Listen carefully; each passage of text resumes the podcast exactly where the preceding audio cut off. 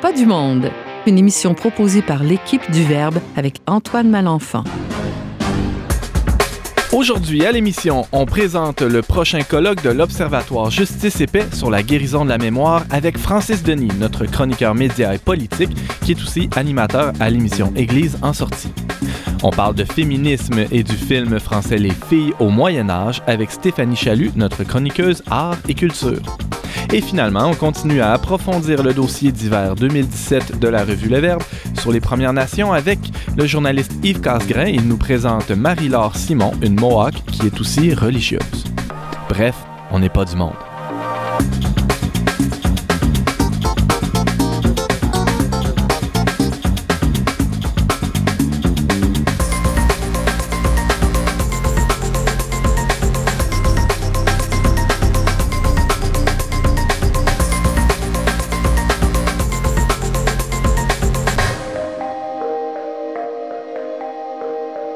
Bonjour à tous et bienvenue à votre magazine culturel catholique. Ici votre animateur Antoine Malenfant qui sera avec vous pendant la prochaine heure. Et salut à vous tous, chers chroniqueurs. J'ai à ma gauche Francis Denis. Salut Francis. Salut Antoine. Salut euh, Francis. Euh, non, toi c'est Stéphanie. Juste un Francis, ça suffit. Euh, Stéphanie, c'est pas ta première visite. Tu nous avais parlé du film de Martin Scorsese. Mm. On reste dans le domaine du cinéma cette fois-ci. Et on, on, parle d'un film français très peu connu on a hâte de t'entendre. Et Yves Casgrain, tu continues de nous parler des Premières Nations aujourd'hui en nous présentant une femme extraordinaire. Oui, Marie-Laure Simon, une sœur religieuse de la congrégation à Notre-Dame. Elle est superbe. Dans quelques minutes. Le 11 mars prochain, à la Grande Bibliothèque de Montréal, aura lieu la deuxième édition du colloque Pour une guérison de la mémoire au Québec, organisé par l'équipe de l'Observatoire Justice et Paix. La première édition de ce colloque avait eu lieu à Québec le 24 juin 2016. On retrouvera dans cette deuxième édition des invités, des invités pardon, qui étaient présents aussi à la première édition à Québec l'an dernier, dont euh, par exemple Mathieu Boccoté et Brigitte Bédard. Mais aussi, il va y avoir des nouveaux visages, des intervenants comme l'écrivain et journaliste euh, qui collabore au Figaro, Jean Sevilla. Alors, c'est de la grosse pointure euh, qui vient à Montréal dans quelques jours. Notre chroniqueur, Francis Denis, qui fait partie de l'équipe de l'Observatoire Justice et Paix, est avec nous aujourd'hui pour parler un peu plus de ce colloque. Francis, ben avant toute chose, ce serait important que tu nous expliques c'est quoi cette bébite que l'Observatoire Justice et Paix? Oui, euh, bon, bon, vous le savez, euh, je porte plusieurs euh, chapeaux dus à mes nombreux intérêts, toujours liés à, l'Église et particulièrement l'Église au Québec. L'Observatoire Justice et Paix, ben, c'est né d'un, en fait, c'est un groupe de réflexion sociopolitique qui est né à la paroisse Saint-Thomas d'Aquin de Québec. Euh, c'est un justement, c'était un groupe de réflexion à l'époque. Vraiment, c'était pas nécessairement totalement organisé. On faisait des activités le samedi matin où est-ce qu'on étudiait Saint Thomas d'Aquin, la politique d'Aristote, et on le fait toujours en fait. Euh, c'était une, initiative euh, vraiment où est-ce que le, père de prêtre de l'Emmanuel, Martin Lagacé, était vraiment, disons, à la source de, de cet observatoire-là. Et lui, il avait déjà, à cause de sa communauté et d'un évêque, justement, de en France euh, de du diocèse de Fréjus-Toulon qui avait déjà commencé euh, un observatoire comme celui-là dans le but vraiment d'appliquer, de faire la promotion de la doctrine sociale de l'Église. Donc, on a voulu commencer ça et euh, au début, on cherchait des noms, l'Observatoire Saint-Thomas d'Aquin ou bon, ça, ça tombé sur l'Observatoire Justice et Paix euh, puisque vraiment, c'est l'Église au niveau international et vraiment, c'est les deux pôles vraiment de la justice et la paix sont vraiment les deux pôles de l'action, disons, caritative ou disons euh, même euh, politique et diplomatique de l'Église. Donc, ça s'est euh, ben, cristallisé, un peu plus formé de, manière, je dirais, formelle, donc d'un petit groupe de réflexion. Vous en êtes venu à faire des, activités, des événements très bien organisés d'ailleurs. Oui, ben avant même d'avoir un nom, on a décidé de faire un colloque et c'est la réalisation de ce premier colloque-là qui a vraiment mis de l'avant et a vraiment voulu formaliser. Ce premier colloque a eu lieu en 2014. On avait commencé par un double programme, une, une pièce de théâtre. Euh, La boutique de l'Orfèvre, qui est une pièce de théâtre écrite par euh, Saint-Jean-Paul II, qui avait été à l'époque euh, mise en scène par Émilie Callan. On avait commencé justement le grand lancement au Grand Séminaire de Québec à la salle des promotions. Donc, le lendemain, on avait un colloque sur le 30e anniversaire de la visite de Jean-Paul II à l'Université Laval et au Québec euh, plus largement, où est-ce qu'on avait réfléchi justement sur l'impact de cette visite au Québec. Donc, euh, de ce premier colloque, on a vraiment, euh, disons, on s'est formé, on s'est donné une orientation, presque une constitution. on est un regroupement de citoyens catholiques, on est intéressé par les enjeux et les débats sociaux du Québec, même du Canada plus largement. Donc, on est un lieu de réflexion, de formation, on fait de l'intervention, même on écrit un, mémoire euh, où est-ce que dans le temps de la charte des valeurs, euh, on s'intéresse à des questions plus, euh, disons, où est-ce qu'on se concentre un peu notre intervention, c'est des questions liées à la culture et à la foi, vraiment, et à l'intervention de l'Église et particulièrement par l'entremise des laïcs euh, dans les enjeux euh, de société. Donc, on organise des colloques, conférences, sessions d'études, euh, interventions dans les médias. Et donc, notre, vraiment, notre source d'inspiration et la promotion, c'est vraiment la doctrine sociale de l'Église, les grands principes et vraiment comment ajourner ça, comment l'incarner aujourd'hui au Québec. Il y a eu ce premier colloque, donc, pour souligner le 30e anniversaire de la venue de Jean-Paul II, qui était venu en 84, donc à, Québec en 2014. Vous avez souligné ça. Avec plusieurs euh, invités de marque d'ailleurs. Euh, mais il y a eu aussi en, février 2015 un autre colloque qui portait, lui, sur la, dignité humaine. Et plus récemment, je l'évoquais un peu plus tôt en introduction, le colloque, première partie, on pourrait dire, pour une guérison de la mémoire au Québec, qui a eu lieu à l'Université Laval en, juin dernier.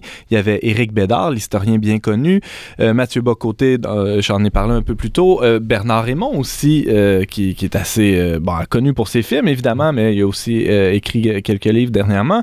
Donc, il y avait tout ce monde-là, tout ce beau monde réuni, et vous avez décidé de, de réitérer l'expérience avec ce colloque. Oui, exactement, parce que, bon, comme je l'ai dit, on a organisé des conférences 2014, 2015, 2016. On est en 2017, donc on voulait continuer. Mais ça avait tellement marché, les gens avaient étaient tellement euh, intéressés à poursuivre la réflexion qu'on va... Faut dire, il y avait, il y avait salle comble au dernier colloque, c'était assez impressionnant. C'était à l'Université Laval, euh, le pavillon La Laurentienne. Euh, on avait organisé plusieurs colloques à cet endroit-là. Et donc là, on s'est dit, bon, est-ce qu'on recommence quelque chose sur un autre thème ou est-ce que ce thème-là est assez riche et assez important et assez urgent pour qu'on recommence et qu'on continue cette réflexion euh, à Montréal, parce que le Québec, c'est pas seulement la ville de Québec et sa belle capitale, mais c'est aussi Montréal. Donc, on a décidé de, recommencer euh, cette réflexion. Et donc, pour, pour l'occasion, euh, je rappelle, c'est le 11 mars à, la Grande Bibliothèque, les Archives nationales de Montréal, qui est juste en face de la gare d'autobus, pour ceux qui veulent venir de Québec visiter. Là, je fais juste c'est juste pour plugger encore parce que je fais une petite pub. Donc, samedi prochain, vous êtes tous et tous invités euh, à Montréal. Euh, ça va être vraiment une, belle occasion de, se rencontrer. Tu l'as nommé euh, Antoine. Jean Sevilla, qui est écrivain et chroniqueur au Figaro. Il est auteur de, nombreux ouvrages. un, il est très lu en France et même au Québec. Je note historiquement correct. Zita, l'impératrice, Courage, qui est vraiment quelque chose de très, une très belle histoire qui nous touche particulièrement au Québec parce qu'elle est venue se réfugier euh, à Québec même. C'est vrai. Donc, euh, il a publié récemment La France catholique. Donc, lui, il va nous parler de le, titre de sa conférence, Historiquement correct, Histoire trahie, la mémoire manipulée, comment s'en sortir. Donc, vraiment une perspective euh, d'espoir tout en ayant une analyse très, très poussée. Tu l'as nommé tantôt, Mathieu Bocoté, qui n'est plus à, présenter, euh, sociologue, chroniqueur au Journal de Montréal et même animateur à Radio VM, ici même dans, dans, ce studio. Donc, lui, il va nous parler de, la mémoire et comment euh, se réconcilier avec notre mémoire, qui est, on va le voir, blessé. Il va, deuxième partie de la journée, il va y avoir une table ronde sur le thème de l'Église et la question des mœurs au Québec. Et donc, ça va être animé par l'animatrice et éditrice et journaliste à Radio VM, euh, euh, Marie-André Lamontagne. Et là, on va parler, euh, trois intervenants principaux vont nous parler. Serge Gagnon, qui est historien prof à l'Université d'Ottawa, Brigitte Bédard, comme tu l'as nommé, et nul autre que Monseigneur Christian Lépine, qui est un archevêque de Montréal et un grand spécialiste de la théologie du corps de Jean-Paul II. Je m'interroge, pourquoi la question des mœurs euh, dans, un colloque comme celui-là sur la guérison de la mémoire, Francis Denis? Ben, il suffit de. c'est l'expérience concrète. Euh, dès qu'on parle de religion, hein, que ce soit en famille, euh, avec n'importe qui, c'est tout le temps les questions sexuelles qui reviennent et qui viennent dire Oui, mais l'Église est contre ci et contre ça. Ça tourne toujours autour des questions sexuelles. Donc, les aborder d'une manière directe, c'est quelque chose qui peut justement aider à montrer la, la beauté de l'enseignement de l'Église, qui est lui-même euh, critiqué vraiment. Je trouve que les questions sexuelles au Québec en rapport avec l'Église, c'est vraiment là, on dirait que ça le, le, débat se, se cristallise se polarise même souvent euh, assez fortement. Donc, s'il y a réconciliation, il doit y avoir, il passera nécessairement par une, le, fait d'adresse, de, de, de, faire face à cette problématique.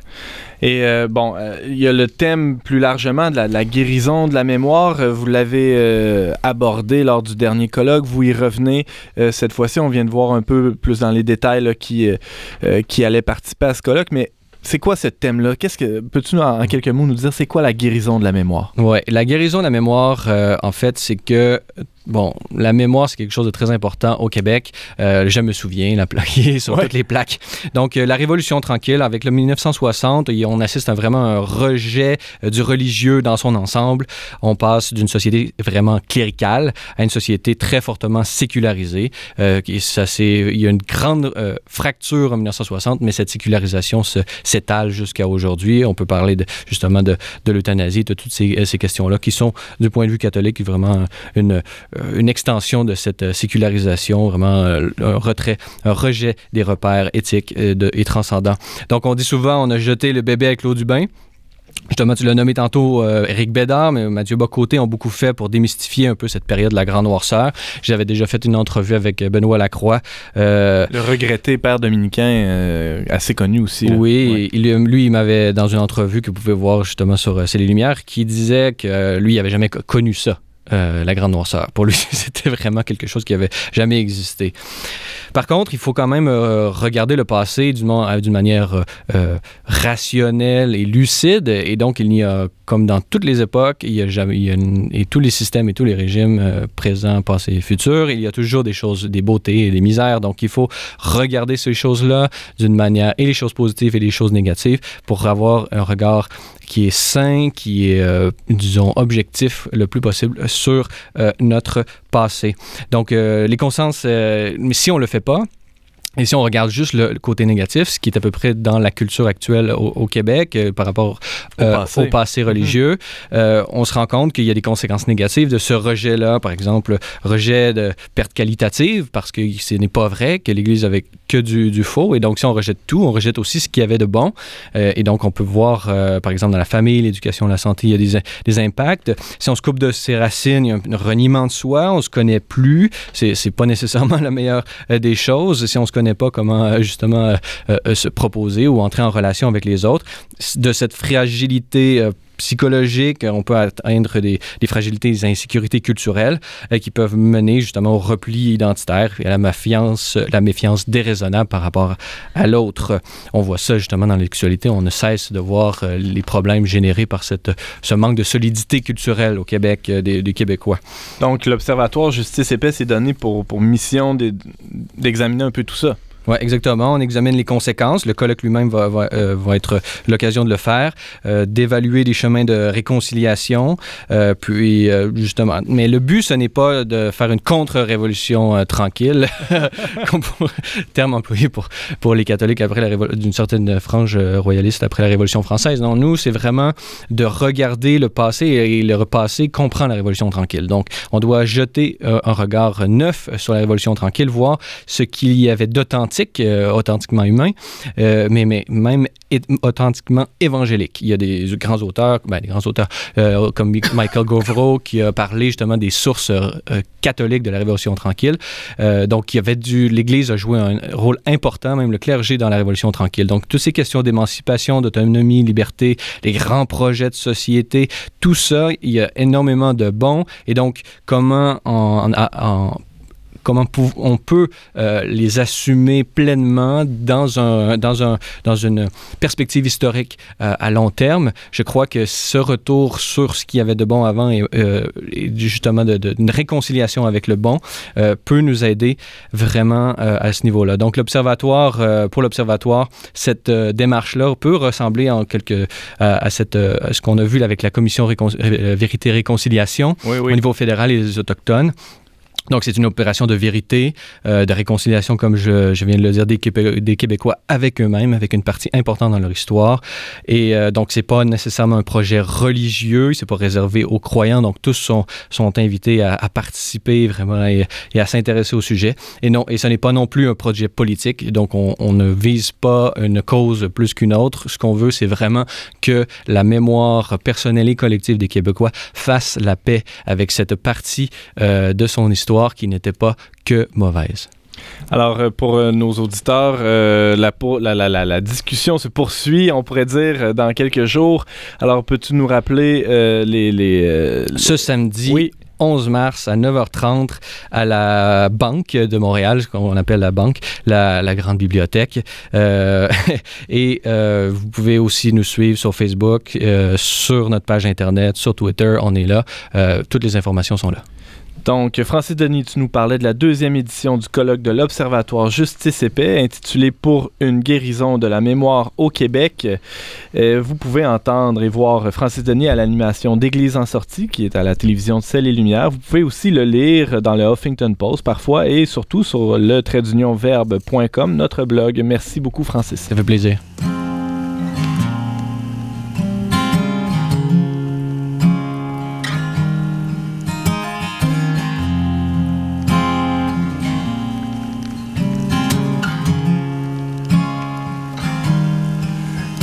Étaient bois, ils étaient vains, ils étaient là et même avant.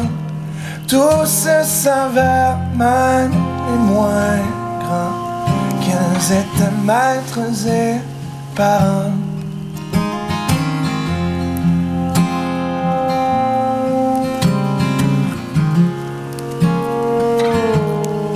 Les nouveaux rois des méprisants, ils se pavanent de façon vain, rêvent de gloire, mais pas d'enfants, pour nourrir leurs âmes suffisants. Je pleure les géants de terre, je pleure.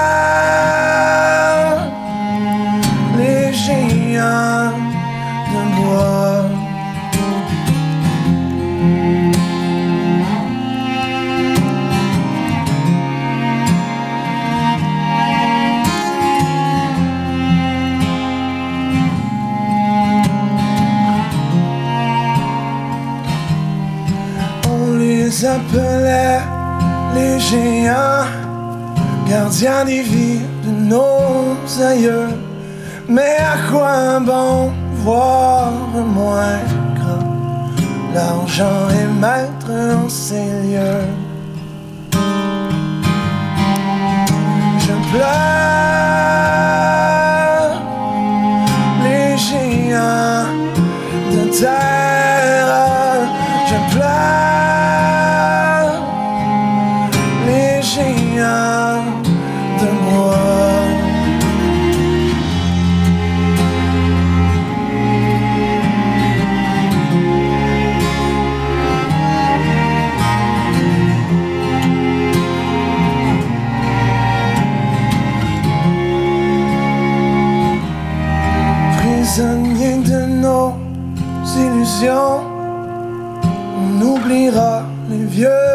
Ils étaient bois, ils étaient fins. Ils étaient là et même avant.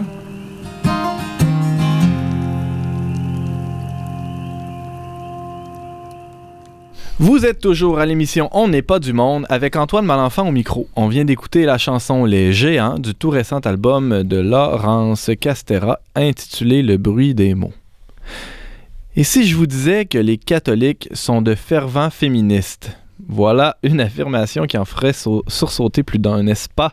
Alors pourtant, c'est ce que le film Les filles au Moyen Âge, réalisé par Hubert Viel, pardon, tente euh, de démontrer, en tout cas démontre que euh, il y a quelque chose de, féministe chez, euh, dans, le Moyen Âge. Appuyé sur les travaux de l'historienne Régine Pernoud, le film sorti en janvier 2016, donc ça fait un peu plus d'un an, met en scène des enfants qui personnifient des femmes du Moyen Âge. Ces grandes figures féminines avaient un grand rôle dans leur société chrétienne de l'époque. Même si le film n'a pas encore été diffusé ici au Québec, notre chroniqueuse Stéphanie Chalut a pu le voir en visionnement privé, La Chanceuse, et euh, en faire la critique sur notre blog le D'ailleurs, Stéphanie, le titre de ton texte, Féodale beauté, qu'as-tu à m'apprendre, laisse entendre que tu t'es plongé dans une vision de l'histoire qui t'était inconnue. Qu'est-ce que tu as appris?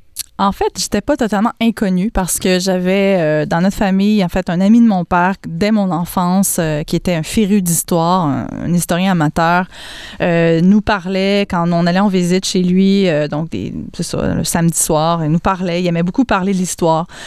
puis c'est quelqu'un qui connaissait bien, qui connaissait bien assez son sujet, donc il parlait de ça, il nous disait à quel point les femmes au Moyen Âge avaient des droits, elles avaient des droits qu'elles ont à peu près toutes perdues à l'époque de la Renaissance. Et c'est un fait. Donc, euh, on fait un peu de, de recherche là-dessus, puis on se rend compte qu'effectivement, euh, les femmes au Moyen Âge ne sont pas ce qu'on pense généralement. Donc, ce sont des femmes qui, qui avaient droit, par exemple, d'avoir une propriété. Si, par exemple, le mari décédait, elles pouvaient hériter, elles pouvaient tenir boutique aussi avec leur mari, euh, euh elles pouvaient même être seigneurs, euh, poètes, théologiennes, philosophes, etc. Et c'est un peu le, le, le, mandat, le but que s'est donné Hubert Viel, donc jeune cinéaste français, 37 ans, euh, qui a obtenu du financement du CNC en France, qui est, je le dis en riant parce que c'est assez rare. Qu'est-ce que c'est que le CNC? Alors, le Centre national de la cinématographie. Euh, je ris parce que, bon, des films à caractère euh, soit trop, euh, je dirais, historique ou identitaire ou catholique ou chrétien n'ont pas nécessairement la cote sur les jurys, n'est-ce pas? Donc, ce film a eu l'aval, enfin, de, ce que j'ai vu dans le dossier de presse. Donc, a eu du financement pour pouvoir être réalisé. on peut Mais comprendre. ça reste un film à petit budget. Oui, oui absolument. C'est un film à petit, à petit, budget. Puis on peut comprendre qu'il y a eu quand même du financement parce que l'approche est, est, tout en douceur et vraiment très, même je dirais, dans un peu, un peu c'est entre la comédie, le burlesque, puis euh, euh, c'est très, je dirais, euh, je m'en ai dire mignon, mais ça peut être considéré comme péjoratif dire ça, mais il y a quelque chose de, de, vraiment charmant, en fait, dans la facture esthétique puis dans la mise en scène. C'est joué par six acteurs, jeunes acteurs, entre, je dirais, 9 et 12 ans. Quelques-uns avaient déjà de l'expérience sur d'autres plateaux de tournage. Euh, ils sont tous professionnels, vraiment excellents, très convaincants. C'est, assez beau à voir. Donc, on peut comprendre que euh, certainement euh, les gens qui ont vu le scénario puis ont, voulu financer le film ont été séduits par, par, par l'idée. Donc, rapidement, en deux mots, la, forme du film, ça ressemble à quoi? Comment c'est... C'est en noir et blanc. ça dure à peu près 1h30. Donc, c'est un, long métrage traditionnel de fiction. c'est de scénette, on va de scénette en scénette. Donc, c'est vraiment des je dirais, des petits tableaux. Euh, des petits sketchs. Des, un film à sketch, exactement. Et on passe à travers un peu toute l'histoire du Moyen-Âge en, en condensé sur une heure trente. C'est sûr, c'est Milan, mais on prend le temps de le dire. Donc, il y a l'autre acteur excellent qui, en France, on dit Michael Lonsdale, donc il est Michael Lonsdale. mais en France, c'est vraiment le nom, et lui-même le dit comme ça. Michael Lonsdale qui fait le, le, le, grand-papa, donc d'une des filles dans le film, et qui, euh, en vieux sage, euh, raconte l'histoire à ses, à ses filles qui sont là. Avec sa voix très grave. Exactement. Donc, ça colle très bien, c'est excellent. Donc, on, on en fait, le film commence, c'est l'anniversaire d'une des trois petites filles et euh, les filles s'ennuient un peu. Elles vont cogner à la porte, frapper à la porte de la chambre d'un des frères et là, les frères sont, sont pris euh, dans un jeu médiéval, donc avec leur console euh, vidéo, tout ça. Donc, c'est un jeu en 3D et là, c'est très macho, en fait. Et, les filles se plaignent. Allez, descendez, les garçons, on Ils doivent sauver la princesse. Oui, c'est ça, ils doivent sauver la, la princesse.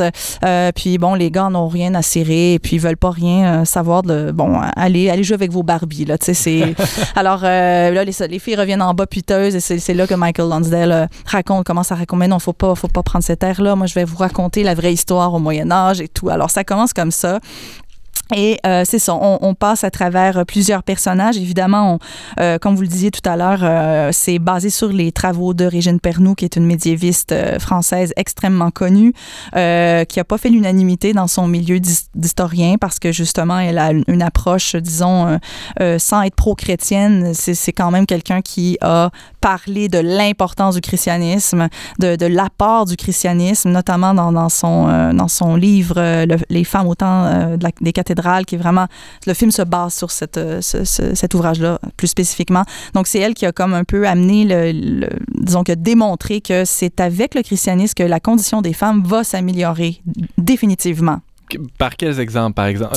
Donne-nous, illustre-nous bon, euh, ben, comment ça- la, la condition ouais. féminine était... Ça commence, dans le film, on le voit bien, c'est par euh, un des docteurs de l'Église, Cyril d'Alexandrie. Donc, on est dans le haut Moyen-Âge, en tout début. Ça dure mille ans, le Moyen-Âge, donc c'est extrêmement long. Mhm. Cyril d'Alexandrie fait une découverte théologique assez impressionnante sur la place fondamentale qu'occupe la Vierge Marie au sein de la révélation divine.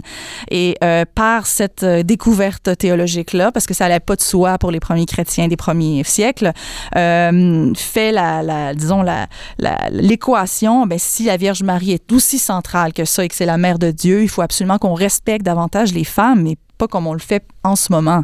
Donc, euh, il, se rend- il réalise, bon, c'est, évidemment, c'est un peu condensé dans un sketch, mais c'est bien.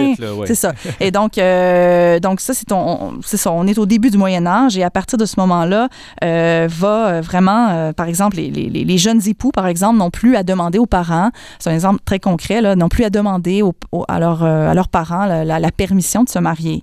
Et moi-même, dans mon texte, je disais, on se demande quand même pourquoi ça a perduré jusqu'au 20e siècle, parce que longtemps dans les mentalités, les, les- les enfants les, qui étaient fiancés, enfin les, les- les jeunes adultes, se sentaient l'obligation de demander à papa, maman, est-ce que vous, app- est-ce que vous approuvez euh, l'union, tu sais. Ah, c'était euh, plus d'ordre culturel, social, de la- de la, Probablement. convention que de l'ordre strictement euh, religieux ou des conventions. Francis Denis, tu as quelque chose à ajouter là-dessus? Oui, ben justement, moi j'ai des amis en Inde, puis euh, moi j'ai des amis que c'est les parents qui ont choisi l'épouse de, de- de- de- du frère d'un d'un de mes amis qui est lui prêtre. Et ils se sont mariés et ordonnés en même temps. Ah oui, OK. mais, mais officiellement, ils auraient pas, ils, ont- ils sont pas obligés de faire ça selon, euh, selon euh, ce qu'on en dit dans l'Église. C'est pas une obligation. Alors, c'est- euh, c'est une nouveauté c'est en une quelque nouveauté sorte qui, qui- qui- qui est un peu est un révolutionnaire quasiment pour l'époque.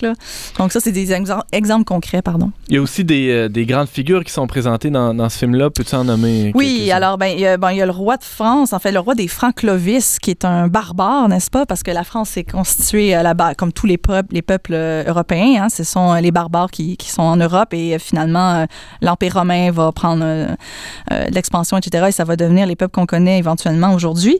Donc Clovis, qui est un qui est un barbare, mais qui est amoureux fou d'une chrétienne convertie qui est barbare, mais comme dit dans le film, un peu moins barbare. C'est un peu drôle. Et puis elle va finir par le, convaincre de, vraiment de, de- d'être baptisé, de se marier et tout, et il va s'assagir. Donc, mais ça c'est un c'est un personnage masculin, mais disons du côté des femmes, on voit évidemment deux icônes euh, extrêmement importantes, Hildegarde von Bingen, de Bingen qu'on dit en français, et Jeanne d'Arc, évidemment incontournable. Donc ces deux personnages, euh, euh, bon Hildegarde est devenue docteur de l'Église, je crois que c'est en 2012, elle a eu le, statut, je pense c'est Benoît XVI, corrigez-moi si je me trompe. Donc elle a finalement eu le, titre de docteur de l'Église au même titre que euh, Thérèse d'Avila, Thérèse de Lisieux, Catherine de Sienne, etc. Une belle promotion. Exactement. Mais c'était, une scientifique, c'était une littéraire, c'était, une théologienne, c'était une musicienne. Elle avait beaucoup de cordes à son arc et c'était vraiment une femme euh, à la fois de cœur et d'esprit. euh, On un- pourrait dire une femme émancipée. Oh. Exactement. Et puis Jeanne d'Arc, ben, euh, elle se passe de présentation, tout le monde connaît ce qu'elle a, elle a pu faire. Le problème, c'est Jeanne d'Arc est récupérée aujourd'hui par les féministes euh, d'un certain féministe traditionnel qui dit que euh, encore récemment, j'entendais d'ailleurs quelqu'un, une femme dire, il faudrait il faudrait aller la récupérer justement pour, euh, pour euh, montrer à la face du monde que c'était une véritable féministe, mais on n'en a rien à serrer vraiment s- au niveau du féminisme traditionnel. Euh, Je veux dire, Jeanne d'Arc ne se, évidemment, ne se définissait pas de cette manière-là. Quand on parle de féminisme au Moyen Âge, c'est un mot qui n'existe pas. Donc, c'est pas comme ça que les femmes se définissent, mais elles avaient des droits. Donc, elles, étaient plus émancipées qu'on pense. Donc, euh, ce serait euh, une erreur de penser que c'était des féministes. Hum, C'est pas tout à fait le cas, mais c'est des femmes qui avaient, euh, qui avaient certainement, euh, c'est ça, beaucoup plus de droits et de, de, de chances qu'on qu'on le pense que la, la plupart des gens croient. À la fin de ton euh, texte que tu signais dans- sur le blog du Verbe où tu faisais la, la- la recension de ce film-là, il y a une citation euh, du cinéaste euh, Hu- Hubert Viel où euh, cet homme-là dit que le capitalisme est essentiellement machiste.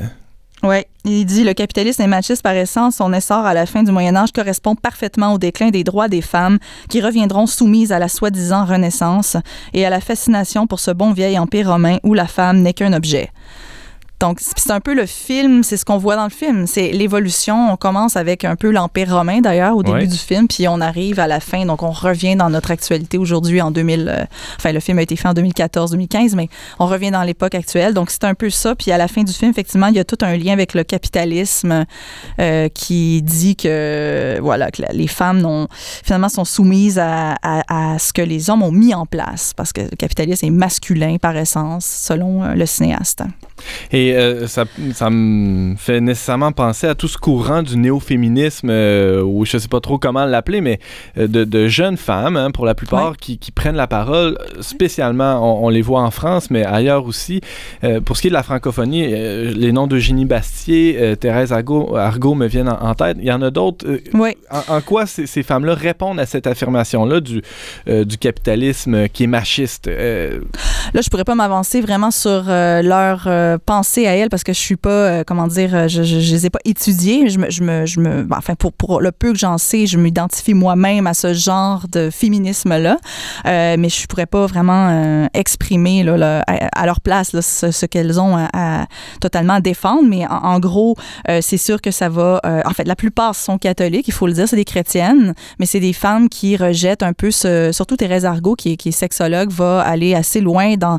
Elles ont tous en commun le- le fait de critiquer très, très fortement euh, euh, Simone de Beauvoir et les féminines de ce monde-là, euh, de manière très, je dirais. pas- virulente. Oui, oui, vraiment convaincue. Et là- là-dessus, je, vraiment, je, je suis totalement personnellement d'accord avec ça. Je m'identifie vraiment à ça. Donc, mais Thérèse Argot va parler, entre autres, de la pilule, à quel point ça. D'abord, c'est pas écologique, puis à quel point c'est un monde d'hommes qui a mis ça en place, justement pour que la femme ait une carrière, donc qu'elle qu'elle soit soumise à ce patriarcat qui oblige la femme à faire ce qu'elle doit faire, mais ce qu'elle ne veut pas nécessairement c'est un faire. renversement de perspective Ouais. complet. C'est ça. Euh, et, et Ouais. Eugénie Bastier, il va pas de main morte non plus. En tout cas, je me souviens euh, avoir lu ça dans son, son, euh, son premier livre, qui est son, son- son plus récent Mhm. aussi, où elle, elle dit que finalement, les, les- les jouets ont jamais été aussi genrés qu- qu'à notre Ouais. époque. Alors, on, on a l'impression que les, les, on veut, on travaille fort pour l'émancipation de la femme, mais finalement, ben, les petites filles jouent avec les poupées, les, les garçons jouent avec les camions, alors qu'on n'avait pas du tout ces dispositifs-là sociaux qui, qui, qui contraignent énormément euh, finalement les, les, Mhm. les, les jeunes filles qui sont des femmes en devenir finalement. Mais j'ajouterais aussi, euh, bon, avec ces deux que vous avez mentionné, bon, on a nommé Eugénie puis Thérèse, mais aussi Gabrielle Cluzel, qui est rédactrice en chef au Boulevard Voltaire, que j'ai vu quelques interventions qu'elle a fait sur le web, c'est très intéressant. Il y a Elisabeth Lévy aussi, qui est la rédactrice en chef de Causeur, puis Eugénie Bastier a travaillé chez Causeur aussi. Donc, c'est tous des femmes, toutes des femmes qui, qui se connaissent. On pourrait rajouter aussi Georgette Blaquière, qui est d'une autre génération. Elle est décédée maintenant, mais c'était une, une auteure euh, théologienne spécialiste du renouveau charismatique aussi, qui a écrit La, grâce d'être femme au début des années 80. Euh, Jean-Paul II s'est intéressé à cet ouvrage-là. Donc, euh, il y a vraiment tout ce, genre de... euh, ces femmes-là se disent euh, généralement féministes, mais euh, féminisme est d'un autre genre de féministe que le féminisme traditionnel. Donc, euh, c'est important de le dire, il n'existe pas seulement euh, Simone de Beauvoir pour représenter la, cause euh, des femmes. Stéphanie Chalut, merci beaucoup. Tu nous parlais du film Les filles au Moyen Âge et de bien d'autres choses, hein, le- lequel film a été réalisé par Hubert Viel? Alors ce film, euh, ra- rappelons-le pour nos auditeurs, n'a pas encore été euh, diffusé au Québec, mais euh, sachez-le, l'équipe euh, du Verbe a obtenu les droits de diffusion pour une éventuelle pro- pro- projection, alors que ce soit euh, dans la vieille capitale ou dans la métropole. Restez à l'affût, très chers auditeurs. On va vous tenir au courant euh, de la prochaine diffusion de ce film-là. Stéphanie, on peut te lire sur notre blog, le traitdunionverbe.com. On peut aussi voir tes œuvres au centre plein sud de Longueuil. C'est toujours Oui. euh, valide jusqu'au 8 avril. Et aussi en apprendre plus sur ta démarche et tes activités au Stéphanie Chalut, sans accent, sans espace.com. Merci beaucoup pour ta chronique. Merci. Girl, you'll be a woman soon.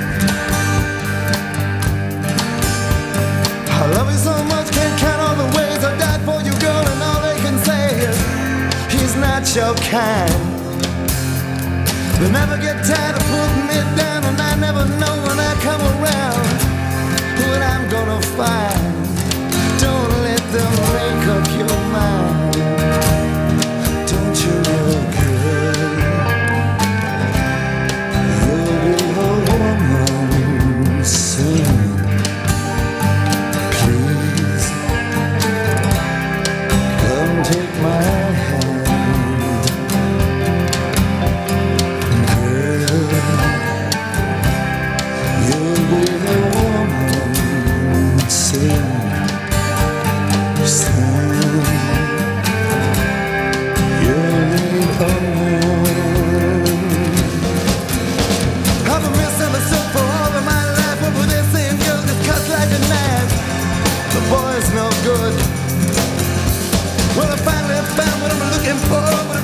a chance of living for sure.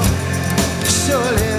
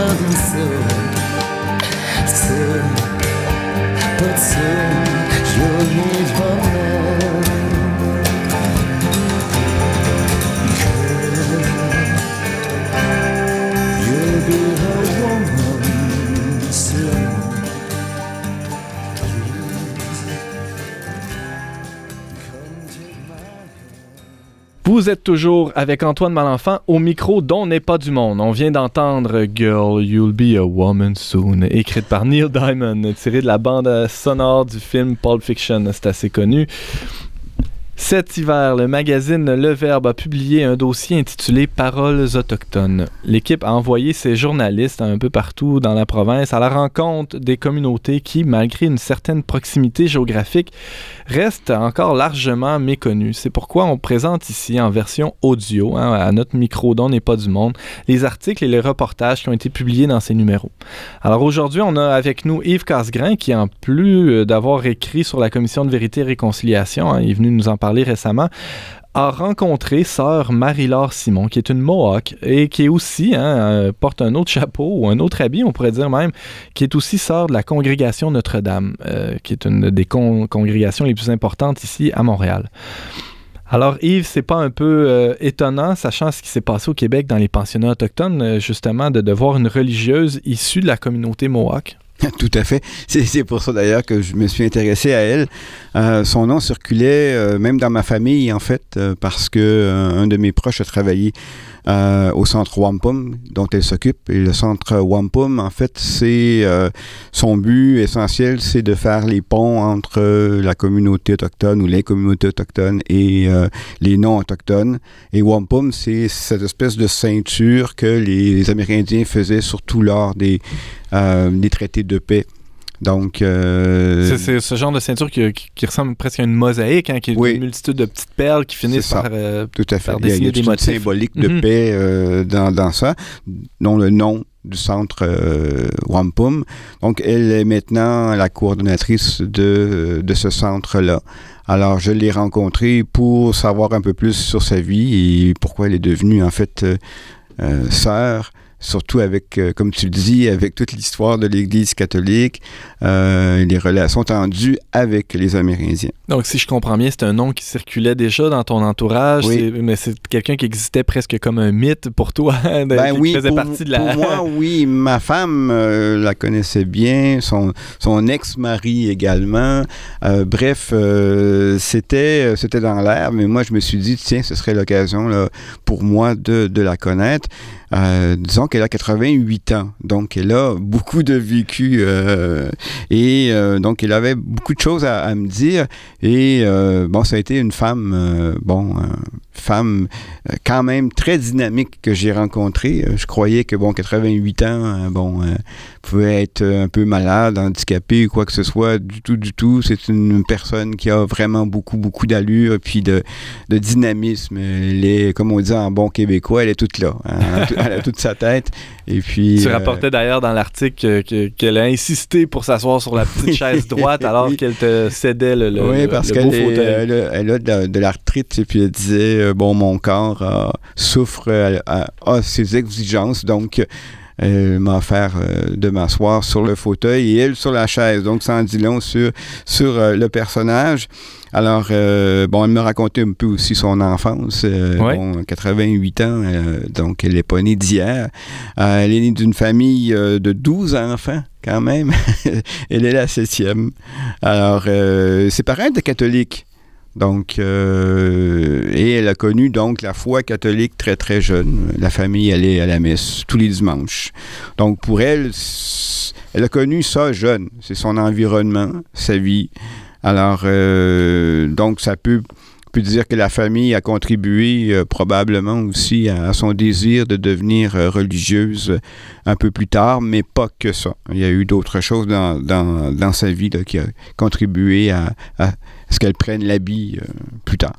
Alors, euh, Yves Casgrain, tu nous, tu parles de Marie-Laure Simon, qui est une, euh, une sœur de la congrégation Notre-Dame. Elle, tu soulignes, ben, tu l'évoques un peu dans l'article signé dans, dans, Le Verbe, que, qu'elle a été victime de racisme carrément à l'école quand, elle était jeune. Ça a été déterminant, ça, dans sa vie? Oui. Dans son enfance, ça a été quand même une enfance très, très ordinaire, très classique pas de pas rien à signaler comme tel, sauf au moment où elle est rentrée euh, à l'école. Euh, c'est une école mixte, c'est-à-dire qu'il y avait des blancs et évidemment des autochtones. Donc le racisme est venu de par les blancs, euh, les jeunes étudiants. Euh, comme elle. Et tout de suite, euh, bon, euh, avec les Autochtones, c'était comme une espèce de, coupure nette. On se mêlait pas à eux et on les traitait de sauvages. Alors, elle trouvait ça très, très, très difficile, bien sûr. Et lorsqu'elle se promenait un peu partout à l'école, il y avait des grandes affiches sur les murs qui représentaient en fait les massacres faits par les Amérindiens sur les missionnaires. Donc elle voyait ça tous les jours. On peut s'imaginer facilement l'impact sur le psychisme des enfants euh, amérindiens qui voyaient ça à tous les jours. Euh, on leur disait bien sûr que euh, leurs ancêtres, c'était des coupables, des sauvages, qui avaient tué des missionnaires, des représentants de Dieu, bon, etc., etc. Donc, vraiment, c'était pour elle quelque chose de très difficile à supporter, au point où, euh, à un moment donné, elle ne voulait plus aller euh, à l'école. Euh, elle pleurait souvent à la maison. Et euh, sa mère l'a encouragée, au contraire, de continuer. Son Et père aussi, je crois. son père Mhm. aussi. Son père a eu une, une phrase vraiment extraordinaire. Il lui a dit, écoute, c'est sauvageonne, c'est, un beau nom. Ça veut dire que tu es proche de la terre, tu respectes la terre. Alors, elle a, tout de suite, il a appris à, comme, à aimer ce qu'elle est fondamentalement. Une catholique, mais aussi une Mohawk. À pas se mépriser elle-même. euh, Exactement, exactement. à- Donc, elle a, retour. elle a décidé de, de- de poursuivre ses études malgré tout. Euh, et j'imagine que ça n'a pas dû être facile euh, durant toutes ces années-là. Elle n'a pas trop voulu en parler. euh, mais bon, on peut deviner là, qu'effectivement, ça n'a pas été euh, une sinécure. Donc, elle a poursuivi des études, elle est devenue enseignante, euh, je Oui, crois, et elle s'est oui. rapprochée tranquillement. Elle a senti un appel à, à intégrer cette Oui, congrégation-là. tout à fait. Ben, elle, a, elle a vu qu'elle avait du talent, en fait, pour, euh, pour enseigner. Bon, elle était très bonne à l'école, donc euh, elle a commencé, elle était une laïque quand elle a enseigné. Et puis, euh, ben, petit à petit, s'est aperçu bon, qu'elle avait un appel pour devenir sœur. Elle n'a pas voulu trop non plus expliquer, bon, c'est pas un élan mystique et tout ça, mais je pense qu'elle était attirée par les sœurs qui gravitaient autour d'elle au niveau professionnel puis au niveau personnel. Donc, elle a décidé de faire, euh, de faire le pas et de devenir, euh, devenir sœur euh, de la communauté. Et, Marie-Laure Simon, dont tu nous parles, Yves Casgrain, a enseigné une bonne partie de sa vie et au moment de prendre sa retraite, elle est invitée à prononcer des conférences pour le, le Centre Wampum, dont tu nous parlais un Oui. peu plus tôt. Euh, plus précisément, ou peut-être nous rappeler qu'est-ce que c'est que ce, ce centre-là? Bon, comme je l'ai dit tout à l'heure, c'est quand même un centre qui, euh, qui a pour but de faire, évidemment, euh, le, le pont euh, avec les différentes communautés autochtones et non autochtones. Donc, un des, des- des- des aspects de ce centre-là, c'est qu'il y a beaucoup d'activités pour faire connaître les communautés autochtones. Alors, on l'a invité à tout simplement prononcer des, conférences sur, euh, euh, les communautés, sur euh, la culture amérindienne. Et pour elle, ça a été une révolution extraordinaire. Ça a été un véritable tremblement de terre parce que durant toutes ces années où elle a enseigné, elle n'a pas parlé de sa culture. Elle disait, je ne suis pas ici pour ça. Je suis une, en plus une religieuse catholique. Euh, à l'époque, c'était pas très bien vu. On s'occupait pas vraiment encore des Autochtones comme tels.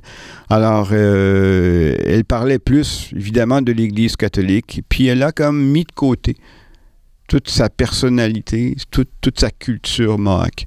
Et lorsqu'on lui a demandé au Centre Wampum de prononcer des conférences, ben là, tout ça, ça a ressurgi. Et elle a euh, redécouvert, en fait, sa propre culture, euh, son moi profond, ses racines comme telles. D'ailleurs, elle se, elle se définit comme une, euh, une Mohawk catholique. Donc, ça en dit long. hein. Mhm. C'est pas, l'inverse. Donc, c'est Mhm. vraiment ça. Et à partir de là, elle a vraiment commencé à, à donner des conférences un peu partout euh, dans, dans les écoles, euh, cégep, universités, dans d'autres groupes à travers euh, le Québec pour montrer aux Québécois ce qu'est la culture Et elle est, euh, bon, on pourrait dire dans sa chair. hein. D'ailleurs, le, titre fait, fait écho à ça. Le dialogue fait chair, le titre de l'article que tu as écrit dans le Verbe. Euh, elle est dans sa chair un peu. Elle, représente cette rencontre-là de deux cultures, finalement, euh, étant elle-même Mohawk et, euh, et chrétienne.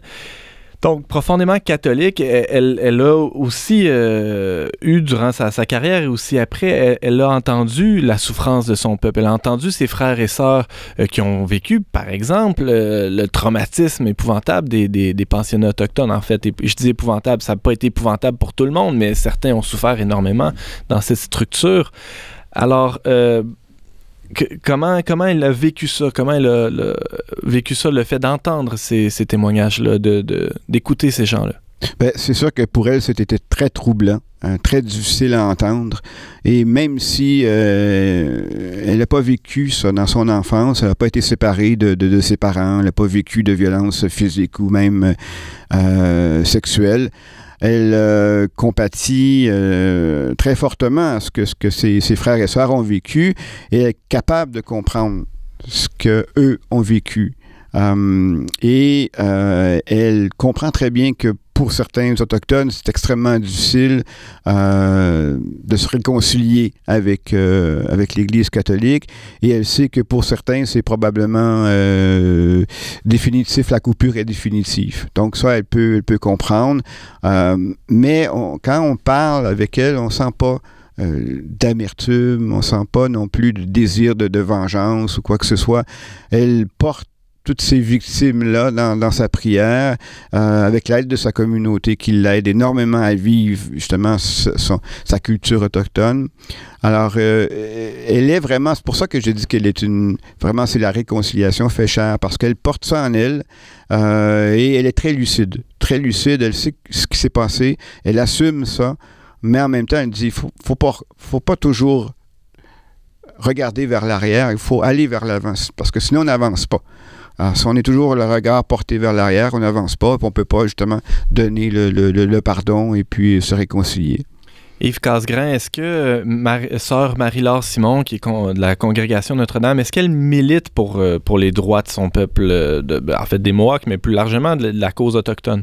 Bon, on comprendra qu'à 88 ans, son militantisme, disons, est plus, disons que c'est, elle suit attentivement ce qui se passe chez les multiples communautés du Québec, mais aussi du Canada, entre autres Idle No More, qui pourrait peut-être se, se- se traduire comme euh, euh, fini l'inertie, c'est-à-dire qu'on, qu'on, euh, d'arrêter de rien faire justement et puis de se lever et puis de faire respecter, se faire respecter en tant que peuple. Il y a eu beaucoup, beaucoup d'initiatives qui euh, ont eu lieu à partir de ce mouvement-là, lancé par des jeunes d'ailleurs autochtones. Est là, né su- beaucoup dans la foulée des revendications euh, territoriales liées à- au passage des pipelines dans l'Ouest, etc. Oui, entre autres. Dans les dernières années. Eh, Exactement. Donc, euh, le, le respect d'eux-mêmes, le respect des traités, le respect de leur terre. Donc, elle suit évidemment ce mouvement-là de très près. Et euh, un hasard de sa vie, parce que, bon, au Québec, on a connu euh, la crise d'Oka. Alors, elle aidait euh, sa mère qui était malade de ce moment-là. hein. et puis, elle était à, à, Oka, justement, lorsque la crise a, éclaté. Donc, elle a vécu ça en tant que sœur. hein, elle était en plein dans la tourmente. Elle se rendait là où il y avait justement les, euh, les Mohawks et euh, l'armée et tout ça. En une minute, Yves, est-ce que est-ce que tu as senti que Marie-Laure Simon, sœur Marie-Laure, euh, croit en une possible ré- réconciliation entre l'Église et les peuples autochtones? Oui, elle y croit, mais je parlais tout à l'heure qu'elle était très lucide et là, on a un exemple très concret parce que pour elle, elle dit oui, mais ça se fait pas en- seulement avec des paroles. Il faut, faut des gestes concrets de part et d'autre. Et bon, elle dit par contre, euh, elle est témoin évidemment de beaucoup, beaucoup de pas qui se sont faits à l'intérieur de, l'Église. Et puis, euh, elle trouve que ça va très bien de ce côté-là, mais en même temps, qu'il y a encore du chemin à faire et ça va prendre du temps. Elle est euh, comme réaliste, mais elle a toujours espoir. Francis Denis, tu avais une petite question? Oui, ben justement, euh, de ces initiatives, il y en a une vraiment intéressante. C'est le Cercle euh, Notre-Dame de la Guadeloupe euh, qui a été créé justement avec la Conférence des évêques catholiques du Canada, la CRC, Développement et Paix et des organismes que- autochtones eux-mêmes. Et donc, je pense qu'il y a quelque chose de beau là, qui est en train de se créer à ce niveau-là. Il y a beaucoup, beaucoup d'initiatives comme ça et ça donne espoir. Mais encore, il y a beaucoup de chemin à faire. Il y a beaucoup, beaucoup de chemin à faire. Mais je pense que euh, Marie-Laure est une des porte-paroles justement de ce mouvement-là, de ce renouveau-là, de cette réconciliation qui est possible. Yves Casgrain, tu nous parlais de sœur Marie-Laure Simon, qui fait partie de la congrégation Notre-Dame à Montréal. C'est possible de lire cet article-là, euh, Le dialogue fait cher, dont on vient de parler, euh, dans la revue Le Verbe d'hiver 2017. On peut aussi lire, Yves, sur le site de Présence Info. Merci d'avoir été des nôtres. Merci.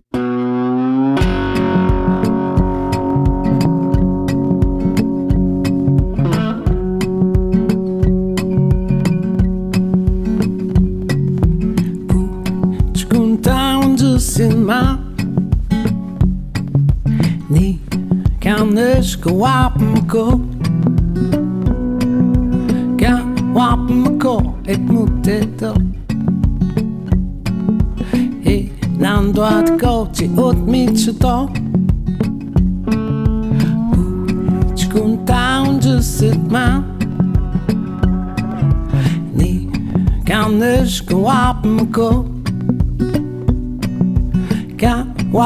go? aime-moi de côte. 何度あってこっちを道と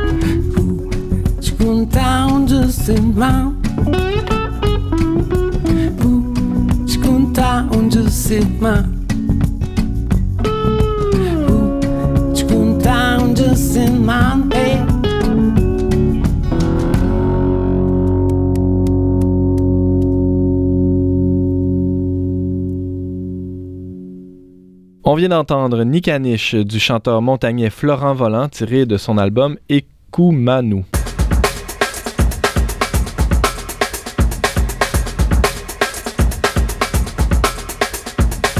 On recevait cette semaine Francis Denis, chroniqueur et blogueur pour le magazine Le Verbe et animateur de l'émission Église en sortie, l'artiste et chroniqueuse Stéphanie Chalut, qui nous parlait du film d'Huberviel Les filles au Moyen Âge, et le journaliste Yves Casgrain qui nous parlait de sœur Marie-Laure Simon.